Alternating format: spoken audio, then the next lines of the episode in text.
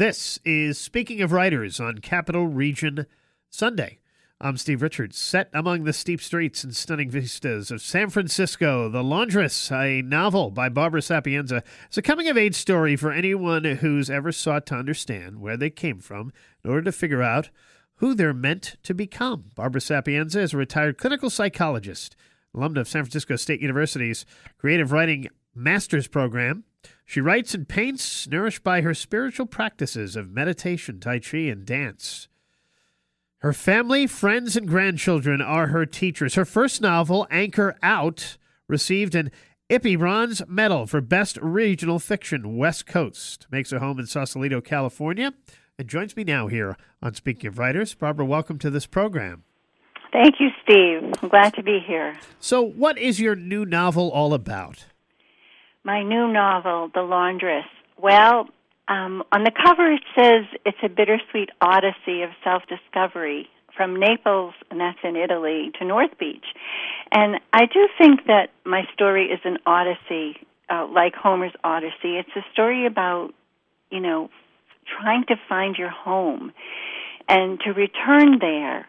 But in order to do that, you need to define and redefine what home really is. And so the main character, Lavinia, is is a motherless child, and um, she she came from uh, Italy when she was four, but she doesn't know anything about what happened, why she came, why she was rushed here with her uncle, and she's kind of like an orphan. But what what she knows is that she knows there's some secret, and so the the novel really is about her search to find her own home and to dispel and know the secret that has just been eating at her for her whole life. And um, takes place in San Francisco, and she, like the hills, goes up and down in this search to find to find her inner home.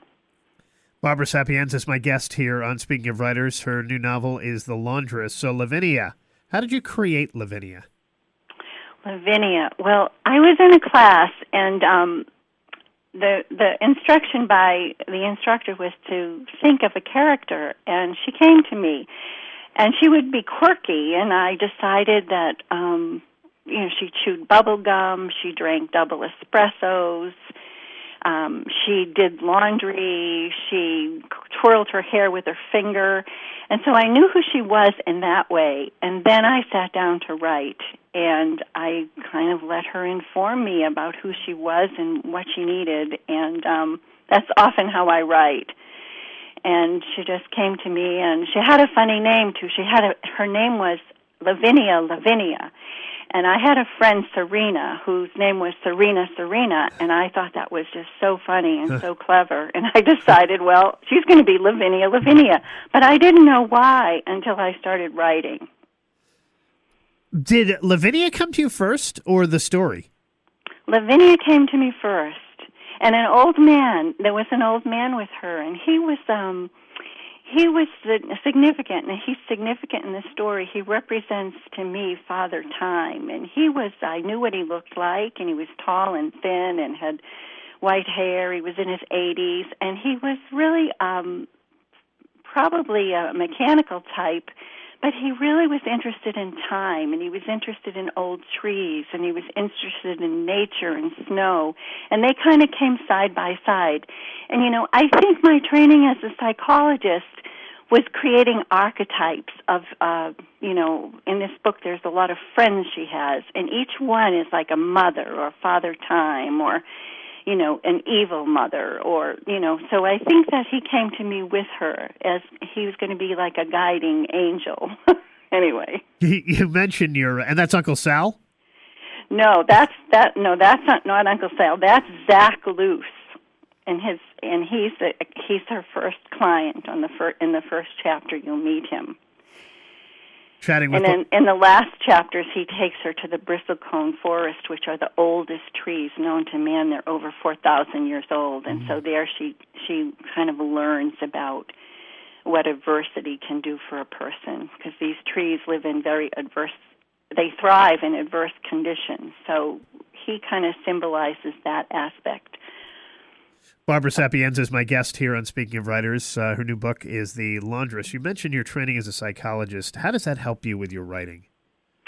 Well, um, I look into the complexity, I think, of people. You know, the face value of a person is often just, it's just the surface, and underneath are these cl- complex systems that, um, you know, uh, loyalties and beliefs about about ourselves and relationships and you know the thrownness of life. You know, being born at a certain time, like people are being living now through the coronavirus. And so every person who comes brings this rich tapestry, and I think that helps with my writing to look at motivations and to look at, you know, what's behind the scene of the person.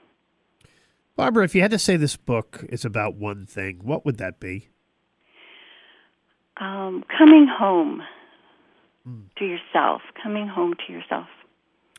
What's the most surprising thing you learned while writing it?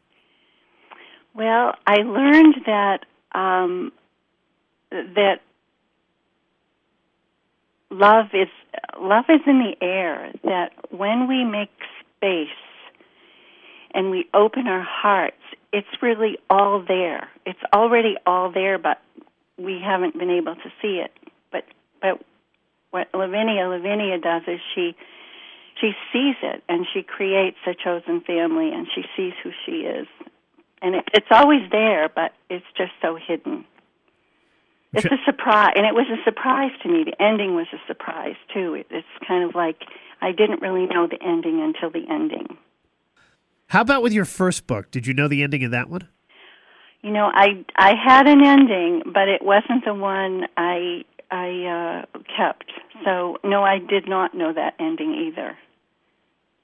And what are your writing habits like, and what's the best writing environment for you? Well, I I write, I free write. I always take classes, and I love to be writing with other people. It's and but I guess the to, the truth of that question is that there's a motivation. I write because um, it's a spiritual practice, and I let I handwrite all my novels, and I let my hand guide me. And I think behind all that is, is kind of a deep loneliness that is inspiring me to get it out and to express it. So it's about the act of writing, it's about the meditation, and it's about this loneliness that um, I need to express in a certain way. Did you always want to become a writer? No, I never. I never. I started writing. I think my first novel was published. Well, I was late in my 40s when I started writing, and my first novel was just published when I was in my 70s. But I loved to handwrite, Steve. That's what yeah. I loved. I was always a handwriter, but I didn't. Um, you know, I didn't really write stories. Maybe I was an oral storyteller, but I never wrote until in my late 40s, a, a novel type thing. remaining moments with Barbara Sapienza. Her new novel is The Laundress talk about San Francisco a little bit and how are you doing during this COVID 19 pandemic? Well, we're very fortunate. Um, we've been staying in place since early March, mid March, and um, the rate here is the rate of death is really low. We're very fortunate. The weather is beautiful. We're in our houses. We we can go walk. They've closed off a lot of trails, but um we're just hearing the news and sending prayers for people who aren't doing so well. And um, you know, I don't know. You're in Albany. I don't know how it is there for you, Steve. And in New York City, we worry about those big cities. But right now, we're we're kind of looking at beginning to open things. Yeah. And final question: What would you like readers to take away from the laundress? I'd like them to take away hope for finding their true nature. Barbara Sapienza is the author. The book is The Laundress. Thank you so much for joining me. You're welcome, Stephen. Thank you so much. It's a privilege. And this is Speaking of Writers, and that is Capital Region Sunday, production of Town Square Media Albany for this week. Thank you for listening. We'll be back again next week with another edition. I'm Steve Richards.